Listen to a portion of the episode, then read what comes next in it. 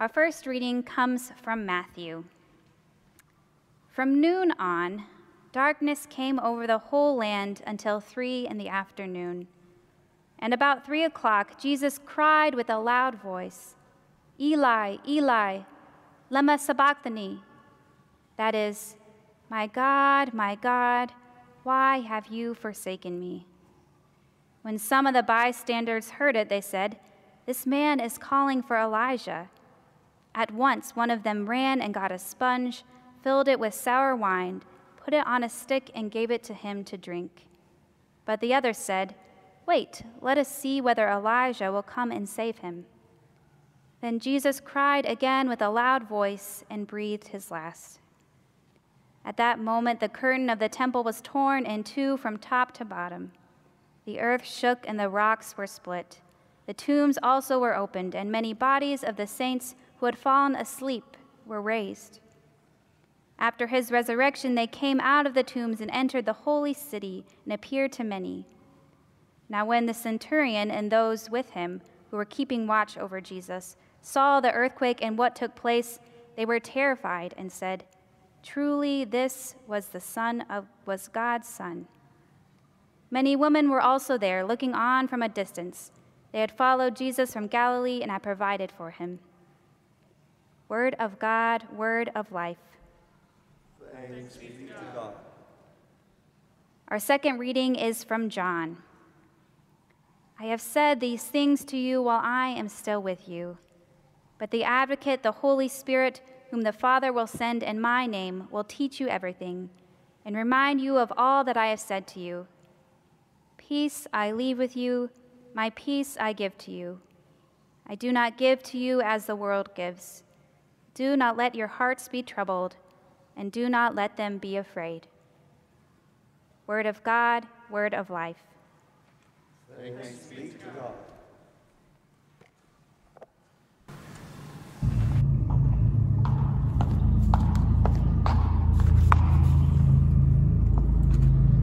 This evening we are gathered with prayer and prayer around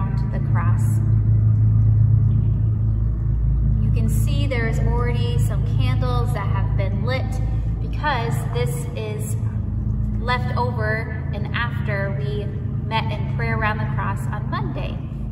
I'm recording this on Monday and we had the prayer team come together, gather in prayers around the cross before the election and took each one of these large candles into each of the precinct areas that will be used for voting tomorrow.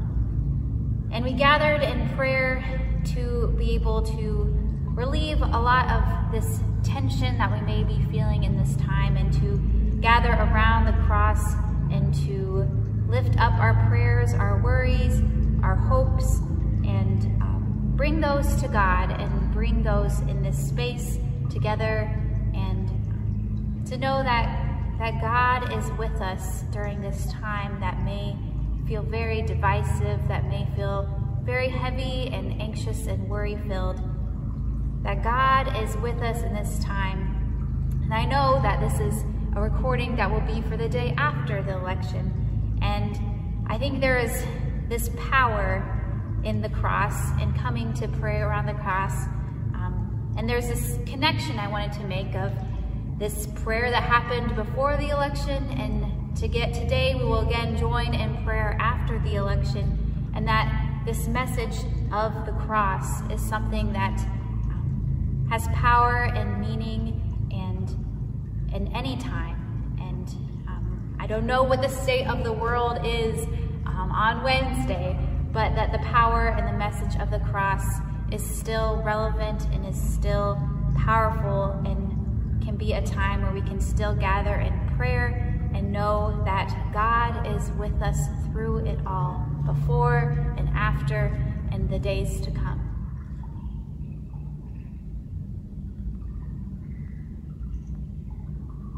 In our scripture readings that we heard this evening, we hear Jesus cry from the cross, My God, my God, why have you forsaken me? And this reminds me of when I was a chaplain at a hospital, and my supervisor said that this verse was one of his favorite verses and something that he often brought um, to people who were in the hospital and were struggling. And there was this real power of Jesus crying out, My God, my God, why have you forsaken me? That Jesus was crying out to God. And there is this holiness of being able to be vulnerable and to just cry out to God in whatever emotions that they were feeling and that Jesus was feeling. And there's holiness in bringing that to God. And I remember in my own my own struggles of being a chaplain and, and my own struggle with where is God in these hard moments. That there was this power of and permission and holiness of just crying out to God and however I felt. I feel like I often wanted to put up this wall and in times of of anger or times of tension or anxiety that wanted to just not really tell God or not not share with God how I was angry. Um, and there was just this real power of bringing that to God, and there's this holiness because Jesus cries out, My God, my God, why have you forsaken me? Jesus cries out and invites us too to continue that conversation with God, to break down that wall and bring to God everything that we are feeling, even the hard, hard feelings. And it was powerful to share that with people who are in the hospital, people who are struggling. And I know in this time of pandemic, we've all struggled in different ways. And I think there's power in this prayer around the cross to just bring all of those feelings to God and know that God hears that and God is with us through all of those feelings even the feelings of anger and bewilderment and um, fear, but also any feelings of dreams and hopes. God is with us.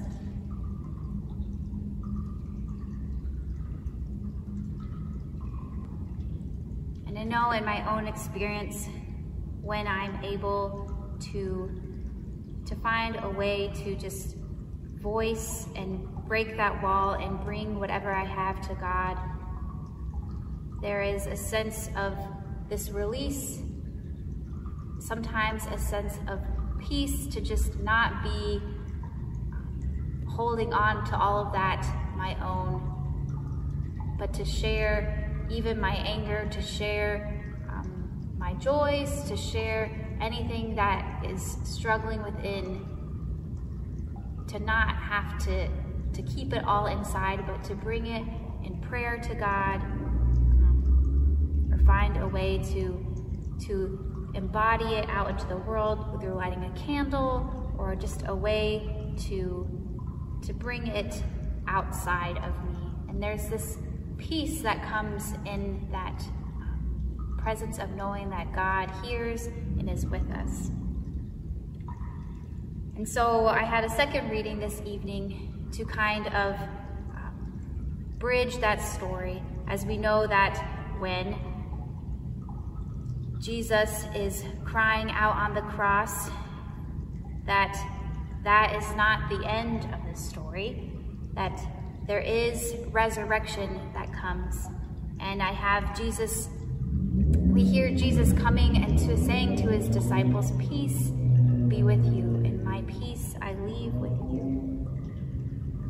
And so I wanted to be able to balance both of those stories this evening of the story of crying out to God and knowing that God is with us and there's this holiness and this divineness to just share whatever is on our hearts and all these anxieties and place them before God, knowing that God listens to us.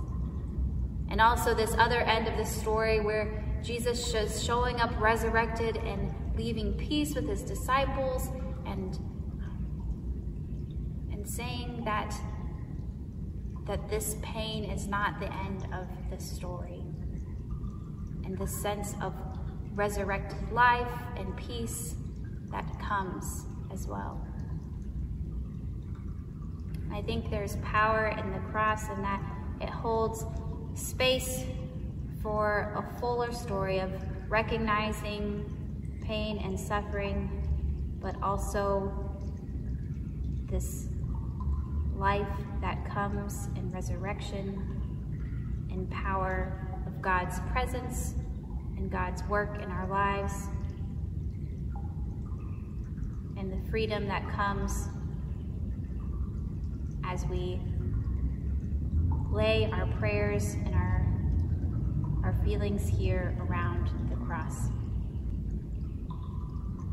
So may this be a time where you feel God's presence with you in all that you hold. And also may God's peace come with you this evening as well. And I hope that around you, you also can find a cross that has been a part of your life, that is meaningful um, in its journey with you. I know in my life I have a cross I received in baptism and in confirmation, um, and many crosses as gifts. A cross that was in my childhood bedroom um, when I was young and growing up these crosses that have journeyed with us, being that presence and that peace in our lives in many stages.